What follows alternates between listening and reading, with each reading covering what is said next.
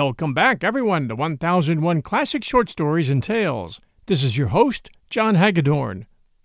Today begins part one of a story by Bret Harte called An Episode of Fiddletown. It's a story that questions what real motherhood is all about and proves that it isn't just giving birth to someone that makes a mother, but it's the sacrifice that a mother makes for her child that matters the most. It's a fantastic story, and it's going to take a lot of unexpected twists and turns. In 1858, Fiddletown considered her a very pretty woman. She had a quantity of light chestnut hair, a good figure, a dazzling complexion, and a certain languid grace which passed easily for gentle womanliness. She always dressed becomingly, and in what Fiddletown accepted as the latest fashion. She had only two blemishes. One of her velvety eyes, when examined closely, had a slight cast, and her left cheek bore a small scar left by a single drop of vitriol. Happily, the only drop of an entire phial, thrown upon her by one of her own jealous sex that reached the pretty face it was intended to mar. But when the observer had studied the eyes sufficiently to notice this defect, he was generally incapacitated for criticism, and even the scar on her cheek was thought by some to add piquancy to her smile.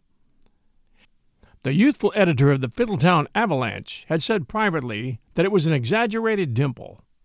Colonel Starbottle was instantly reminded of the beautifying patches of the days of Queen Anne, but more particularly, sir, of the blankish beautiful woman that, blank you, you ever laid your two blank eyes upon. A Creole woman, sir, in New Orleans. And this woman had a scar, a line extending from her eye to her blank chin. And this woman, sir, thrilled you, sir, maddened you, absolutely sent your blank soul to perdition with her blank fascination. And one day I said to her, Celeste, how in the blank did you come by that beautiful scar? And she said to me, Star, there isn't another white man that I'd confide in but you. But I made that scar myself, purposely. These were her very words, sir, and perhaps you think it a blank lie, sir, but I'll put up any blank sum you can name and prove it.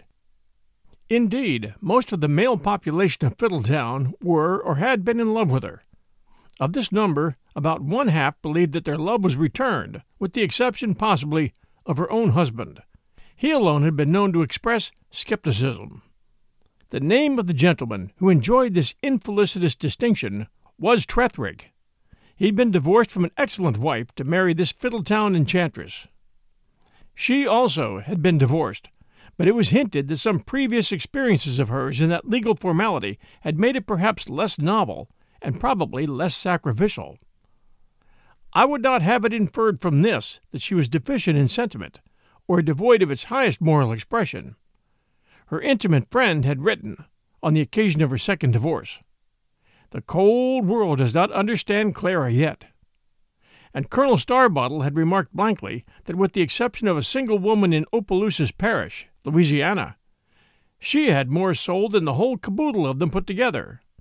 Few indeed could read those lines entitled Infelissimus, commencing, Why waves no cypress o'er this brow? originally published in the Avalanche, over the signature of The Lady Clare, without feeling the tear of sensibility tremble on his eyelids, or the glow of virtuous indignation at the low brutality and pitiable jocularity of the Dutch flat intelligencer, which the next week had suggested the exotic character of the cypress and its entire absence from Fiddletown as a reasonable answer to the query. Indeed, it was this tendency to elaborate her feelings in a metrical manner and deliver them to the cold world through the medium of the newspapers that first attracted the attention of Tretherick. Several poems descriptive of the effects of California scenery upon a too sensitive soul, and of the vague yearnings for the infinite which an enforced study of the heartlessness of California society produced in the poetic breast, impressed Mr. Tretherick, who was then driving a six mule freight wagon between Knight's Ferry and Stockton to seek out the unknown poetess. Mr. Tretherick was himself dimly conscious of a certain hidden sentiment in his own nature, and it is possible that some reflections on the vanity of his pursuit he supplied several mining camps with whiskey and tobacco. In conjunction with the dreariness of the dusty plain on which he habitually drove, may have touched some chord in sympathy with this sensitive woman. Howbeit, after a brief courtship, as brief as was consistent with some previous legal formalities, they were married, and Mr. Tretherick brought his blushing bride to Fiddletown, or Fidelitown, as Mrs. Tretherick preferred to call it in her poems. The union was not a felicitous one. It was not long before Mr. Tretherick discovered that the sentiment he had fostered while freighting between Stockton and Knight's Ferry was different from that which his wife had evolved from the contemplation of California scenery and her own soul. Being a man of imperfect logic, this caused him to beat her, and she, being equally faulty in deduction, was impelled to a certain degree of unfaithfulness on the same premise. Then Mr. Tretherick began to drink, and Mrs. Tretherick to contribute regularly to the columns of the Avalanche. It was at this time that Colonel Starbottle discovered a similarity in Mrs. Tretherick's verse to the genius of Sappho, and pointed it out to the citizens of Fiddletown in a two columned criticism signed A.S., also published in the Avalanche, and supported by extensive quotation. As the Avalanche did not possess a font of Greek type, the editor was obliged to reproduce the Leucadian numbers in the ordinary Roman letter, to the intense disgust of Colonel Starbottle, and the vast delight of Fiddletown, who saw fit to accept the text as an excellent imitation of Choctaw, a language with which the colonel, as a whilom resident of the Indian Territories, was supposed to be familiar. Indeed, the next week's Intelligencer contained some vile doggerel supposed to be an answer to Mrs. Tretherick's poem, ostensibly written by the wife of a Digger Indian chief, accompanied by a glowing eulogium signed ASS. The result of all this jocularity was briefly given in a later copy of the Avalanche.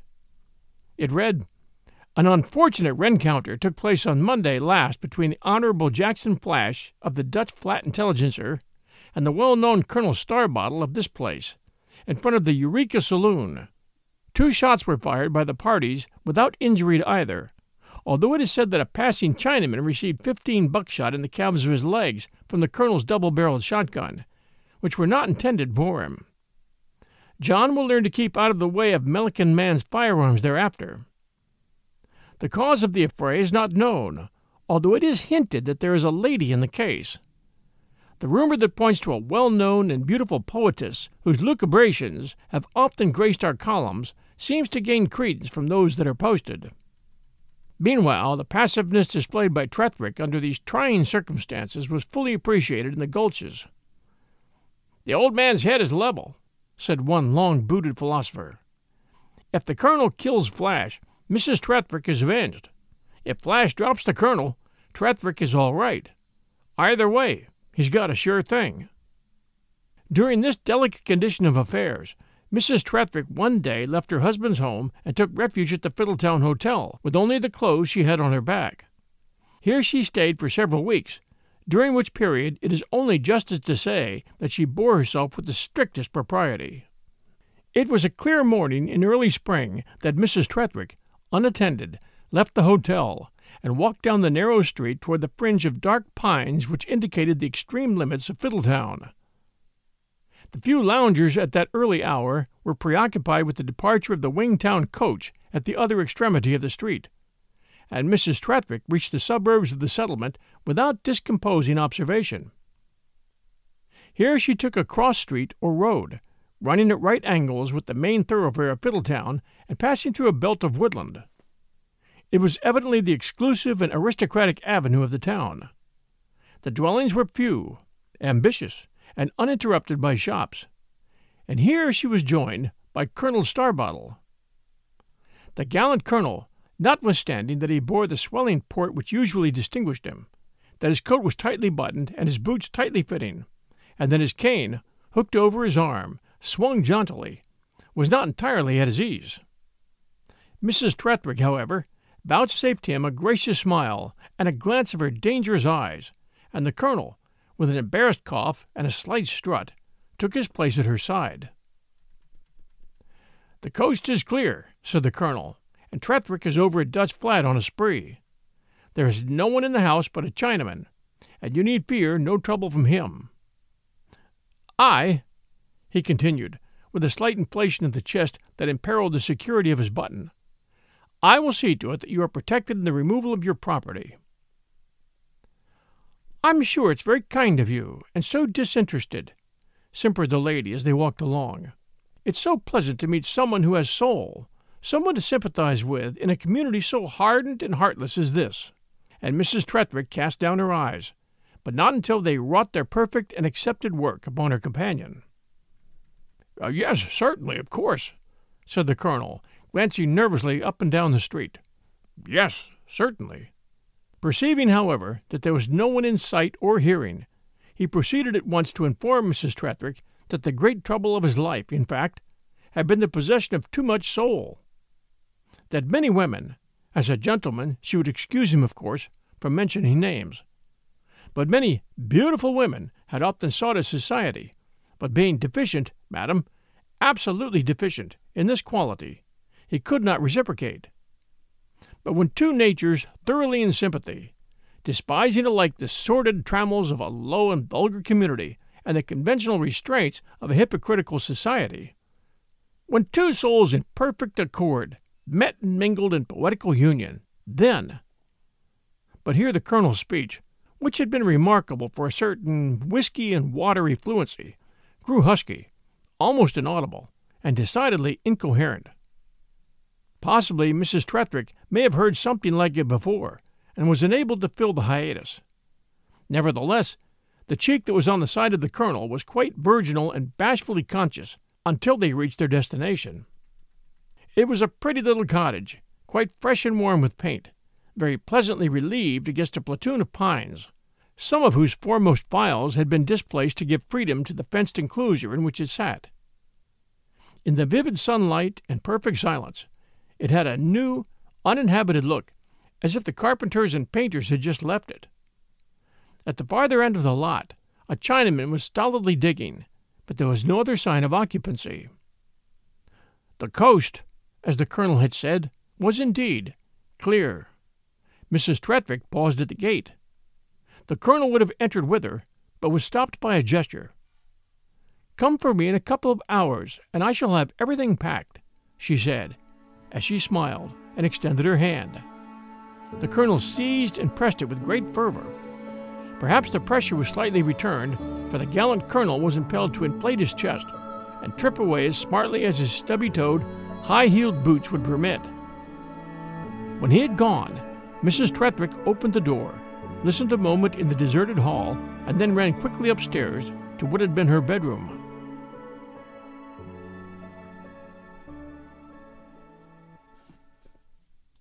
We'll return with an episode of Fiddletown by Bret Harte right after these sponsor messages. And now, back to our story. Everything there was unchanged as on the night she left it. On the dressing table stood her bandbox, as she remembered to have left it when she took out her bonnet. On the mantel lay the other glove she had forgotten in her flight. The two lower drawers of the bureau were half open, she had forgotten to shut them, and on its marble top lay her shawl pin and soiled cuff. What other recollections came upon her I know not, but she suddenly grew quite white, shivered, and listened with a beating heart, and her hand upon the door. Then she stepped to the mirror, and half fearfully, half curiously, parted with her fingers the braids of her blond hair above her little pink ear until she came upon an ugly, half healed scar. She gazed at this, moving her pretty head up and down to get a better light upon it, until the slight cast in her velvety eyes became very strongly marked indeed. Then she turned away with a light, reckless, foolish laugh, and ran to the closet where hung her precious dresses. These she inspected nervously, and missing suddenly a favorite black silk from its accustomed peg, for a moment thought she should have fainted. But discovering it the next instant lying upon a trunk where she had thrown it, a feeling of thankfulness to a superior being who protects the friendless for the first time sincerely thrilled her. Then, albeit she was hurried for time, she could not resist trying the effect of a certain lavender neck ribbon upon the dress she was then wearing before the mirror. And then suddenly she became aware of a child's voice close beside her, and she stopped. And the child's voice repeated, Is it Mamma? Mrs. Tretherick faced quickly about. Standing in the doorway was a little girl of six or seven. Her dress had been originally fine, but was torn and dirty, and her hair, which was very violent red, was tumbled serio-comically about her forehead. For all this, she was a picturesque little thing, even through whose childish timidity there was a certain self-sustained air which is apt to come upon children who are left much to themselves. She was holding under her arm a rag doll, apparently of her own workmanship, and nearly as large as herself. A doll with a cylindrical head, and features roughly indicated with charcoal. A long shawl, evidently belonging to a grown person, dropped from her shoulders and swept the floor. The spectacle did not excite Mrs. Tretherick's delight. Perhaps she had but a small sense of humor. Certainly, when the child, still standing in the doorway, again asked, Is it mamma? She answered sharply, No, it isn't, and turned a severe look upon the intruder. The child retreated a step, and then, gaining courage with the distance, said in deliciously imperfect speech, "Do away, then! Why don't you do away?" But Mrs. Tretherick was eyeing the shawl. Suddenly she whipped it off the child's shoulders, and said angrily, "How dared you take my things, you bad child?" "Is it yours? Then you are my mamma, ain't you?" "You are mamma!" she continued gleefully, and before Mrs. Tretherick could avoid her, she had dropped her doll, and, catching the woman's skirts in both hands, was dancing up and down before her. "What's your name, child?" said Mrs. Tretherick coldly, removing the small and not very white hands from her garments. "Terry." "Terry?" "Yeth, Terry Caroline." "Caroline?" "Yeth, Caroline Tretherick." "Whose child are you?" demanded Mrs. Tretherick, still more coldly, to keep down a rising fear. "Why, yours," said the little creature with a laugh. "I'm your little dirl. You're my mamma, my new mamma. Don't you know my old mamma's dorn away, never to turn back any more? I don't live with my old mamma now. I live with you and papa." "How long have you been here?" asked Mrs. Tretherick snappishly. "I think it's three days," said Carrie reflectively. "You think? Don't you know?" sneered Mrs. Tretherick. "Then where did you come from?" Carrie's lip began to work under this sharp cross examination. With a great effort and a small gulp, she got the better of it and answered: "Papa, papa fetched me from Miss Simmons, from Sacramento, last week." "Last week? You said three days just now," returned Mrs. Tretherick with severe deliberation. "I mean a month," said Carrie, now utterly adrift in sheer helplessness and confusion. "Do you know what you're talking about?" demanded Mrs. Tretherick shrilly, restraining an impulse to shake the little figure before her and precipitate the truth by specific gravity. But the flaming red head here suddenly disappeared in the folds of Mrs. Tretherick's dress, as if it were trying to extinguish itself forever. "There now, stop that sniffling!" said Mrs. Tretherick, extricating her dress from the moist embraces of the child, and feeling exceedingly uncomfortable. "Wipe your face now, and run away, and don't bother. Stop," she continued, as Carrie moved away. "Where's your papa?" "He's dorn away, too. He's sick. He's been dorn She hesitated. "Two, three days." "Who takes care of you, child?" said Mrs. Tretherick, eyeing her curiously. "John, the Chinaman. I dresses myself. John tooks and makes the beds." "Well, now, run away and behave yourself, and don't bother me any more," said Mrs. Tretherick, remembering the object of her visit. "Stop! Where are you going?" she added, as the child began to ascend the stairs, dragging the long doll after her by one helpless leg.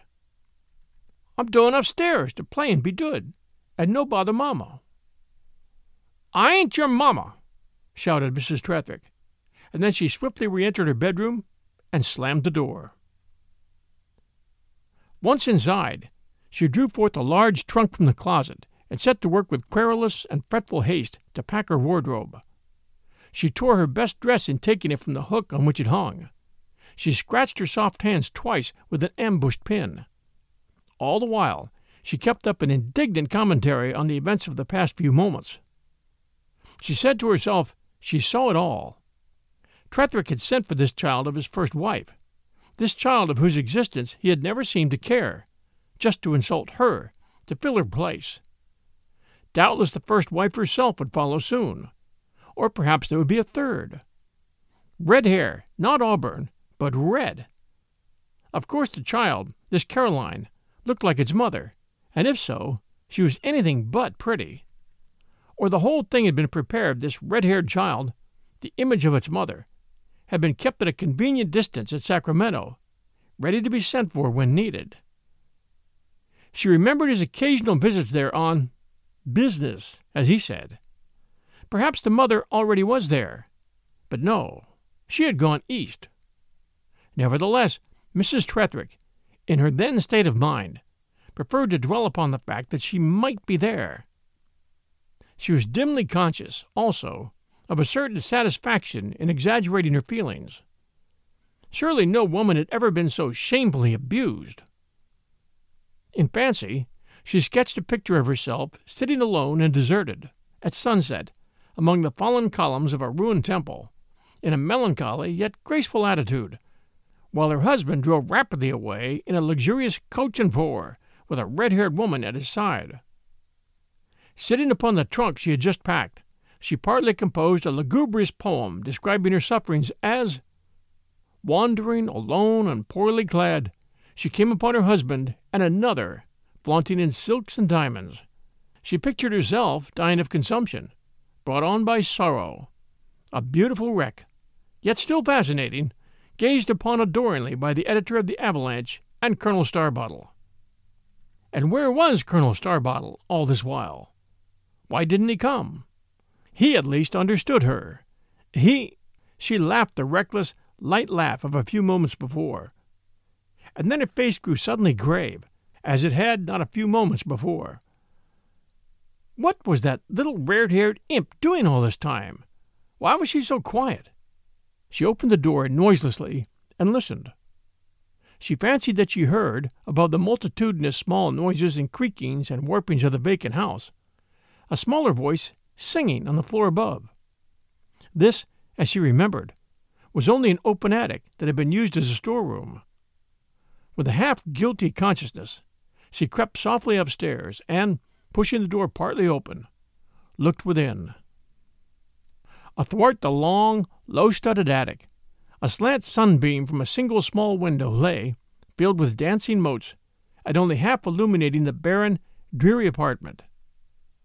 In the ray of this sunbeam she saw the child's glowing hair as if crowned by a red aureole, as she sat upon the floor with her exaggerated doll between her knees. She appeared to be talking to it, and it was not long before Mrs. Tretherick observed that she was rehearsing the interview of the half hour before. She catechized the doll severely, cross examining it in regard to the duration of its stay there, and generally on the measure of time. The imitation of Mrs. Tretherick's manner was exceedingly successful, and the conversation almost a literal reproduction, with a single exception. After she had informed the doll that she was not her mother, at the close of the interview she added pathetically that if she was good, very good, she might be her mamma, and love her very much. I have already hinted that Mrs. Tretherick was deficient in a sense of humor. Perhaps it was for this reason that the whole scene affected her most unpleasantly, and the conclusion sent the blood tingling to her cheek. There was something, too, inconceivably lonely in the situation.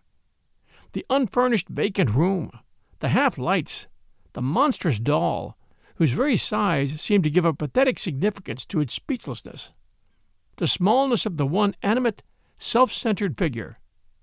All these touched more or less deeply the half poetic sensibilities of the woman. She could not help utilizing the impression as she stood there, and thought what a fine poem might be constructed from this material if the room were a little darker, the child lonelier, say, sitting beside a dead mother's bier, and the wind wailing in the turrets. And then she suddenly heard footsteps at the door below, and recognized the tread of the colonel's cane. she flew swiftly down the stairs and encountered the colonel in the hall. Here she poured into his astonished ear a voluble and exaggerated statement of her discovery, an indignant recital of her wrongs. Don't tell me the whole thing wasn't arranged beforehand, for I know it was, she almost screamed. And I think, she added, of the heartlessness of the wretch, leaving his own child alone here in that way. It's a blankin' shame, stammered the colonel, without the least idea of what he was talking about. In fact, utterly unable as he was to comprehend a reason for the woman's excitement, with his estimate of her character, I fear he showed it more plainly than he intended.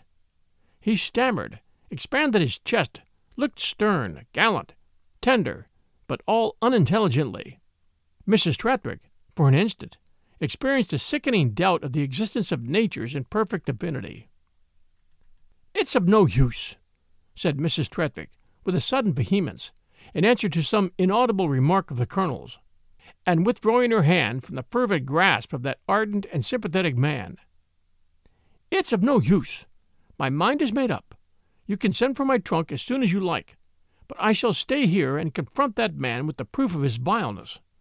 I will put him face to face with his infamy. I do not know whether Colonel Starbottle thoroughly appreciated the convincing proof of Tretherick's unfaithfulness and malignity afforded by the damning evidence of the existence of Tretherick's own child in his own house. He was dimly aware, however, of some unforeseen obstacle to the perfect expression of the infinite longing of his own sentimental nature. But before he could say anything, Carrie appeared on the landing above them, looking timidly and yet half critically at the pair. That's her, said Mrs. Tretherick excitedly. In her deepest emotions, in either verse or prose, she rose above a consideration of grammatical construction. Ah, said the colonel, with a sudden assumption of parental affection and jocularity that was glaringly unreal and affected. Ah, pretty little girl, pretty little girl, how do you do? How are you? You find yourself pretty well, do you, pretty little girl? The colonel's impulse also was to expand his chest and swing his cane, until it occurred to him that this action might be ineffective with a child of six or seven. Carrie, however, took no immediate notice of this advance, but further discomposed the chivalrous colonel by running quickly to Mrs. Tretherick and hiding herself, as if for protection, in the folds of her gown. Nevertheless, the colonel was not vanquished. Falling back into an attitude of respectful admiration, he pointed out a marvelous resemblance to the Madonna and Child.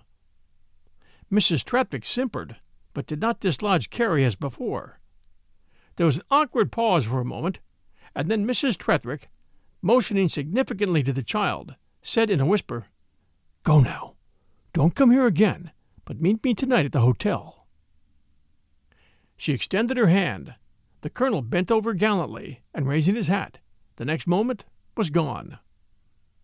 Do you think, said Mrs. Tretherick, with an embarrassed voice and a prodigious blush, looking down and addressing the fiery curls just visible in the folds of her dress, do you think you will be good if I let you stay in here and sit with me? And let me tell you, mamma? queried Carrie, looking up. And let you call me mamma, assented Miss Tretherick with an embarrassed laugh. Yeth, said Carrie promptly. They entered the bedroom together.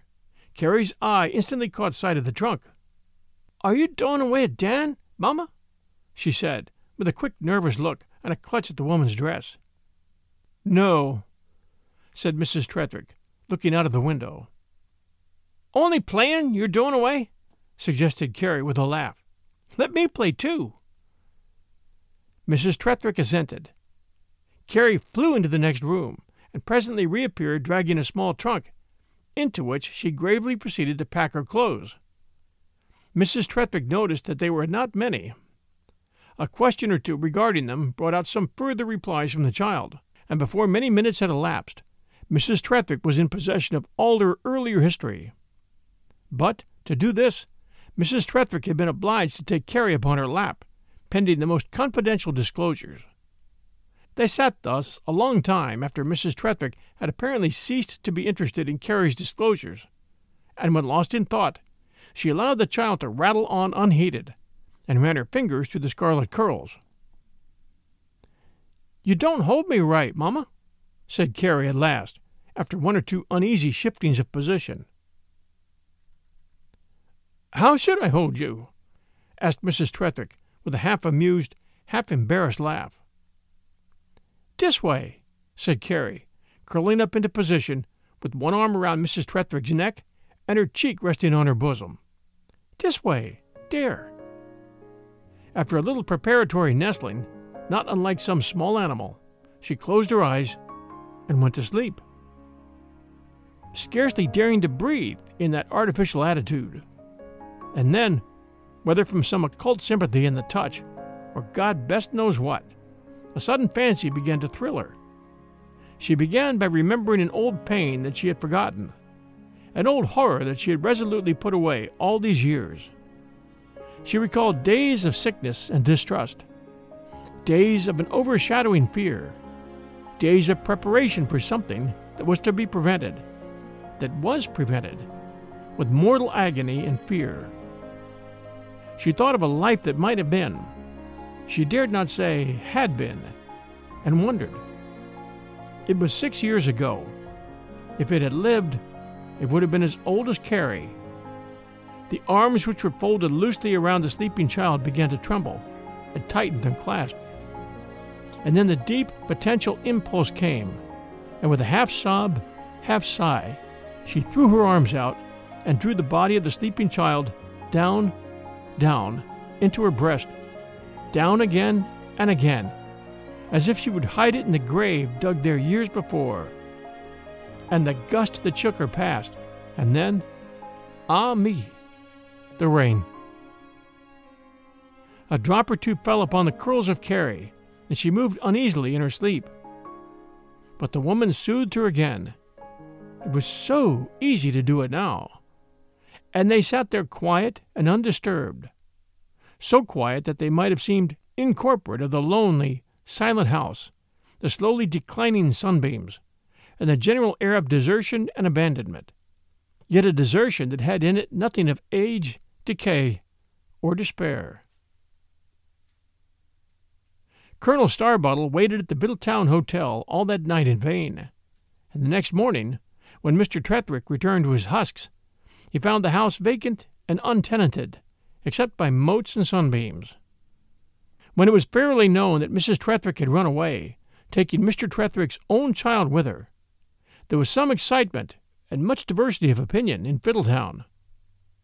The Dutch flat intelligencer openly alluded to the forcible abduction of the child with the same freedom, and it is to be feared the same prejudice, with which it had criticized the abductor's poetry.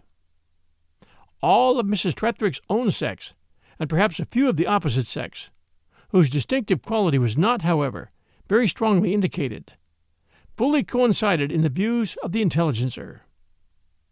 The majority, however, evaded the moral issue that Mrs. Tretherick had shaken the red dust of Fiddletown from her dainty slippers was enough for them to know. They mourned the loss of the fair abductor more than her offense. They promptly rejected Tretherick as an injured husband and disconsolate father, and even went so far as to openly cast discredit on the sincerity of his grief. They reserved an ironical condolence for Colonel Starbottle, overbearing that excellent man with untimely and demonstrative sympathy in barrooms, saloons, and other localities not generally deemed favorable to the display of sentiment. Yeah, she was allus a skittish thing, Colonel, said one sympathizer, with a fine affectation of gloomy concern and great readiness of illustration. And it's kinder natural that she'd get away some day and stampede that there colt, but that she should shake you, Colonel. Diet, she should just shake you, is what gets me. And they do say that you just hung around that hotel all night and payrolled them corridors and heisted yourself up and down them stairs and meandered in and out of that plazy, and all for nothing. It was another generous and tenderly commiserating spirit that poured additional oil and wine on the colonel's wounds. The boys here let on that Mrs. Tretherick prevailed on ye to pack her trunk and a baby over from the house to the stage office, and that the chap as did go off with her thanked you, and offered you two short bits, and said as how he liked your looks, and 'd employ you again. And now you say it ain't so? Well, I'll tell the boys it ain't so, and I'm glad I met you, for stories do get around. Happily for Mrs. Tretherick's reputation, however, the Chinaman in Tretherick's employment, who was the only eyewitness of her flight, stated that she was unaccompanied, except by the child. He further deposed that, obeying her orders, he had stopped the Sacramento coach and secured a passage for herself and child to San Francisco. It was true that Ah Fe's testimony was of no legal value, but nobody doubted it. Even those who were skeptical of the pagan's ability to recognize the sacredness of the truth admitted his passionless, unprejudiced unconcern. But it would appear, from a hitherto unrecorded passage of this veracious chronicle, that herein they were mistaken. It was about six months after the disappearance of Mrs. Tretherick that Ah Fe, while working in Tretherick's lot, was hailed by two passing Chinamen. They were the ordinary mining coolies, equipped with long poles and baskets for their usual pilgrimages. An animated conversation at once ensued between Ah Fe and his brother Mongolians, a conversation characterized by that usual swill volubility and apparent animosity which was at once the delight and scorn of the intelligent Caucasian who did not understand a word of it. Such, at least, was the feeling with which Mr. Tretherick, on his veranda, and Colonel Starbottle, who was passing, regarded their heathenish jargon. The gallant colonel simply kicked them out of his way. The irate Tretherick, with an oath, threw a stone at the group and dispersed them, but not before one or two slips of yellow rice paper, marked with hieroglyphics, were exchanged, and a small parcel put into Ape's hands. When Ape opened this in the dim solitude of his kitchen, he found a little girl's apron, freshly washed, ironed, and folded. On the corner of the hem were the initials C.T. Ah Fe tucked it away in a corner of his blouse and proceeded to wash his dishes in the sink with a smile of guileless satisfaction. Two days after this, Ah Fe confronted his master. Me no likey Fiddletown. Me belly sick. Me go now. Mr. Tretherick violently suggested a profane locality. Fe gazed at him placidly and withdrew. Before leaving Fiddletown, however, he accidentally met Colonel Starbottle and dropped a few incoherent phrases which apparently interested that gentleman. When he concluded, the colonel handed him a letter and a $20 gold piece. If you bring me an answer, I'll double that. Sabe, John? Ah Fe nodded. An interview equally accidental, with precisely the same result, took place between Ah Fe and another gentleman, whom I suspect to have been the youthful editor of the Avalanche. Yet I regret to state that, after proceeding some distance on his journey, Ah calmly broke the seals of both letters, and after trying to read them upside down and sideways, finally divided them into accurate squares, and in this condition disposed of them to a brother celestial whom he met on the road, for a trifling gratuity. The agony of Colonel Starbottle on finding his wash bill made out on the unwritten side of one of these squares, and delivered to him with his weekly clean clothes, and the subsequent discovery that the remaining portions of his letter were circulated by the same method from the Chinese laundry of one Fung Tai at Fiddletown, has been described to me as peculiarly affecting. Yet I am satisfied that a higher nature, rising above the levity induced by the mere contemplation of the insignificant details of this breach of trust, would find ample retributive justice in the difficulties that subsequently attended Ah Fe's pilgrimage. On the road to Sacramento, he was twice playfully thrown from the top of the stagecoach by an intelligent but deeply intoxicated Caucasian, whose moral nature was shocked at riding with one addicted to opium smoking. At Hangtown, he was beaten by a passing stranger, purely an act of Christian supererogation. At Dutch Flat, he was robbed by well known hands from unknown motives. At Sacramento, he was arrested on suspicion of being something or other and discharged with a severe reprimand, possibly for not being it, and so delaying the course of justice. At San Francisco, he was freely stoned by children of the public schools, but, by carefully avoiding these monuments of enlightened progress, he at last reached, in comparative safety, the Chinese quarters, where his abuse was confined to the police and limited by the strong arm of the law. The next day he entered the wash house of Chai Fook as an assistant, and on the following Friday was sent with a basket of clean clothes to Chai Fook's several clients. It was the usual foggy afternoon as he climbed the long windswept hill up California Street, one of those bleak, gray intervals that made the summer a misnomer to any but the liveliest San Franciscan fancy. There was no warmth or color in earth or sky, no light or shade within or without, only one monotonous, universal neutral tint over everything. There was a fierce unrest in the wind whipped streets. There was a dreary, vacant quiet in the gray houses. When Ah Fe reached the top of the hill, the mission ridge was already hidden, and the chill sea breeze made him shiver. As he put down his basket to rest himself, it is possible that, to his defective intelligence and heathen experience, this God's own climate, as was called, seemed to possess but scant tenderness, softness, or mercy but it is possible that Ah illogically confounded this season with his old persecutors, the school children, who, being released from studious confinement, at this hour were generally most aggressive. So he hastened on, and turning a corner, at last stopped before a small house. It was the usual San Franciscan urban cottage. There was the little strip of cold green shrubbery before it, the chilly, bare veranda, and above this, again, the grim balcony, on which no one sat. Ah Fe rang the bell. A servant appeared, glanced at his basket, and reluctantly admitted him, as if he were some necessary domestic animal. Ah Fe silently mounted the stairs, and entering the open door of the front chamber, put down the basket and stood passively on the threshold. A woman, who was sitting in the cold gray light of the window, with a child in her lap, rose listlessly and came toward him. Ah Fe instantly recognized Mrs. Tretherick, but not a muscle of his immobile face changed, nor did his slant eyes lighten as he met her own placidly. She evidently did not recognize him as she began to count the clothes, but the child, curiously examining him, suddenly uttered a short, glad cry. Why, it's John, mamma! It's our old John! What we had in Fiddletown! For an instant, Ape's eyes and teeth electrically lightened. The child clapped her hands and caught at his blouse. Then he said shortly, Me John, Fe. Ali same. Me know you. How do? Mrs. Tretherick dropped the clothes nervously and looked hard at ah Ave. Wanting the quick witted instinct of affection that sharpened Carrie's perception, she even then could not distinguish him above his fellows with a recollection of past pain and an obscure suspicion of impending danger, she asked him when he had left Fiddletown. Longy time.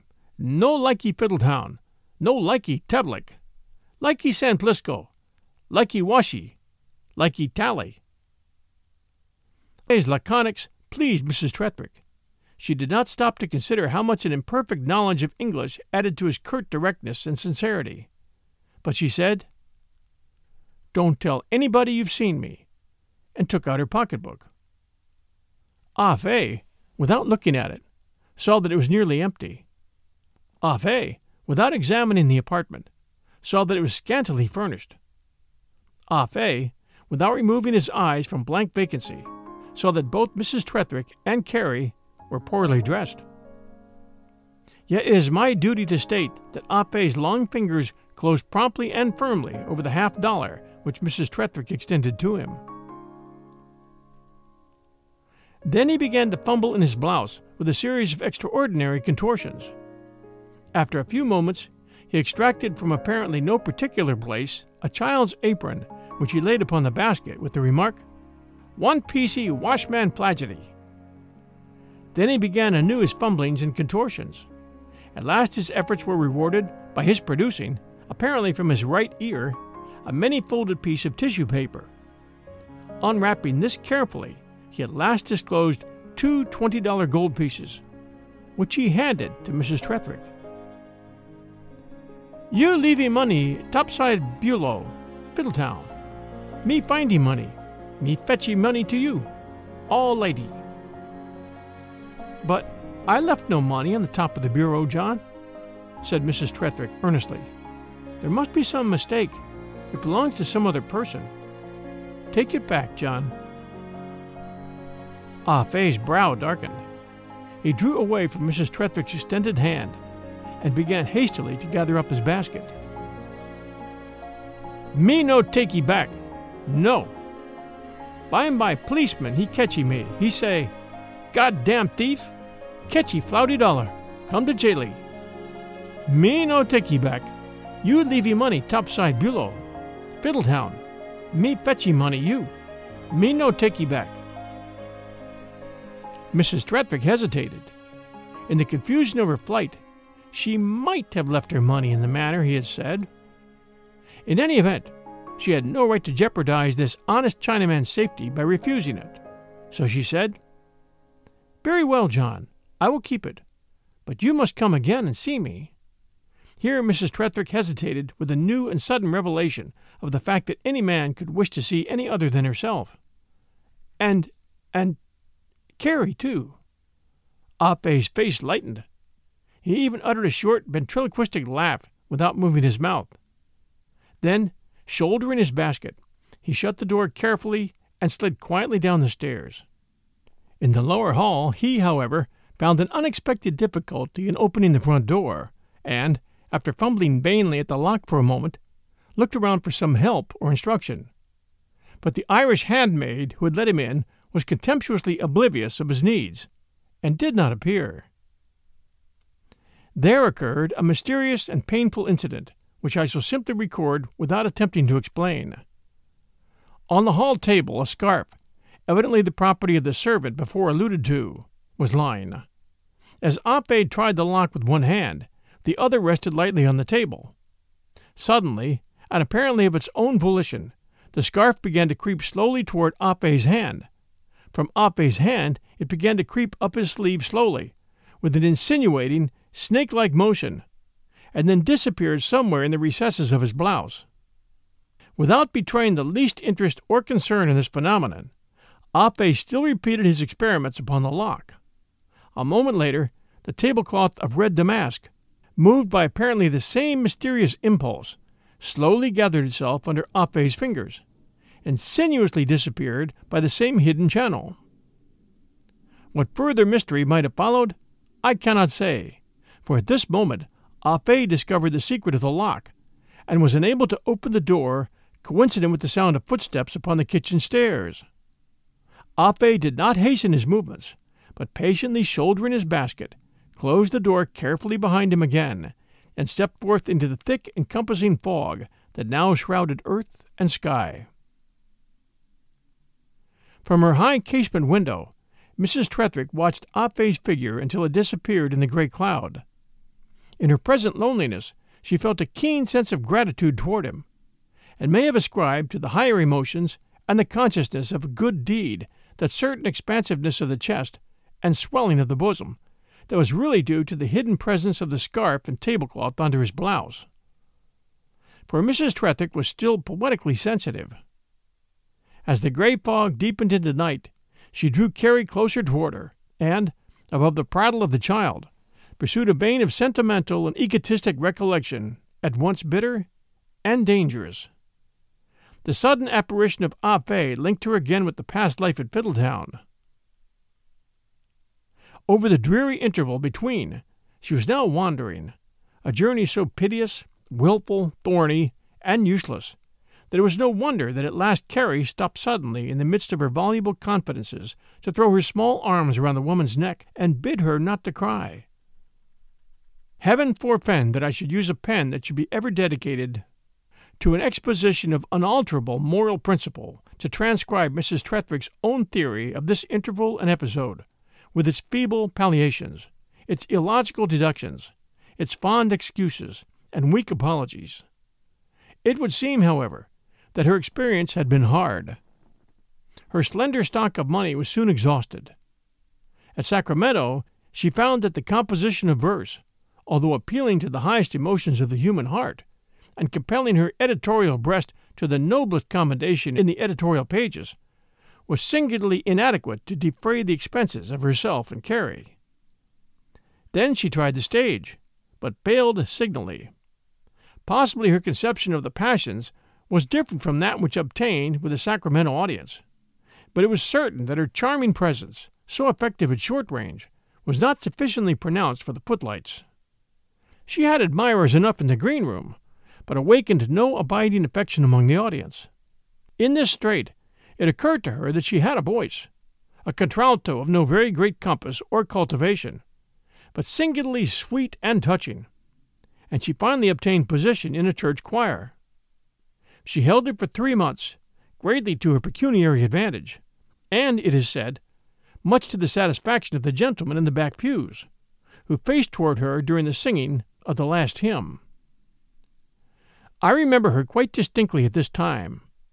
The light that slanted through the oriel of St. Dives' choir was wont to fall very tenderly on her beautiful head with its stacked masses of deerskin colored hair, on the low black arches of her brows, and to deepen the pretty fringes that shaded her eyes of Genoa velvet. Very pleasant it was to watch the opening and shutting of that small straight mouth, with its quick revelation of little white teeth, and to see the foolish blood faintly deepen her satin cheek as you watched. For Mrs. Tretherick was very sweetly conscious of admiration, and, like most pretty women, gathered herself under your eye like a racer under the spur. And then, of course, there came trouble.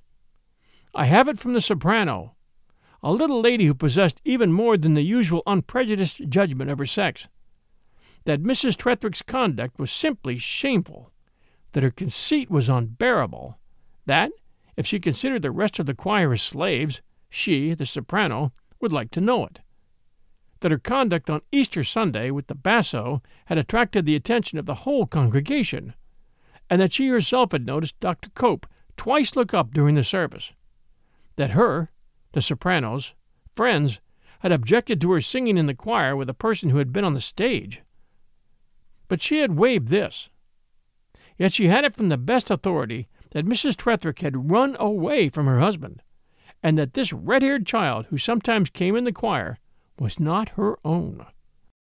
The tenor confided to me behind the organ that Mrs. Tretherick had a way of sustaining a note at the end of a line in order that her voice might linger longer with the congregation an act that could be attributed only to a defective moral nature. That as a man, he was a very popular dry goods clerk on weekdays and sang a good deal from apparently behind his eyebrows on the Sabbath. That as a man, sir, he would put up with it no longer. The basso alone, a short German with a heavy voice, for which he seemed reluctantly responsible, and rather grieved at his possession, stood up for Miss Tretherick and averred that they were jealous of her because she was pretty. The climax was at last reached in an open quarrel, wherein Mrs. Tretherick used her tongue with such precision of statement and epithet that the soprano burst into hysterical tears, and had to be supported from the choir by her husband and the tenor. This act was marked intentionally to the congregation by the omission of the usual soprano solo. Mrs. Tretherick went home flushed with triumph, but on reaching her room frantically told Carrie that they were beggars henceforward, that she, her mother, had just taken the very bread out of her darling's mouth, and ended by bursting into a flood of penitent tears. They did not come so quickly as in her old poetical days, but when they came, they stung deeply. She was roused by a formal visit from a vestryman, one of the music committee.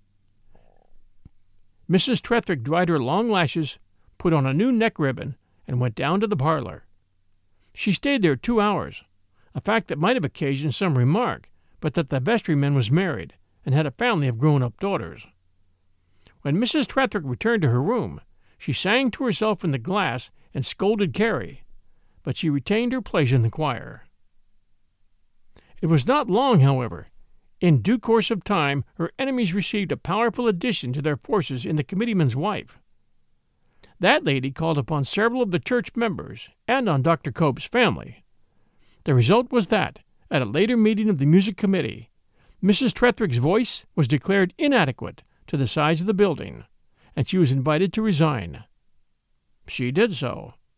She had been out of a situation for two months, and her scant means were almost exhausted, when Ah Fe's unexpected treasure was tossed into her lap.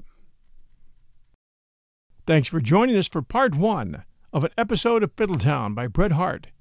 Join us in just a few more days for part two of Bret Harte's An Episode of Fiddletown. We always appreciate reviews, so if you have a moment, please do send us a kind review.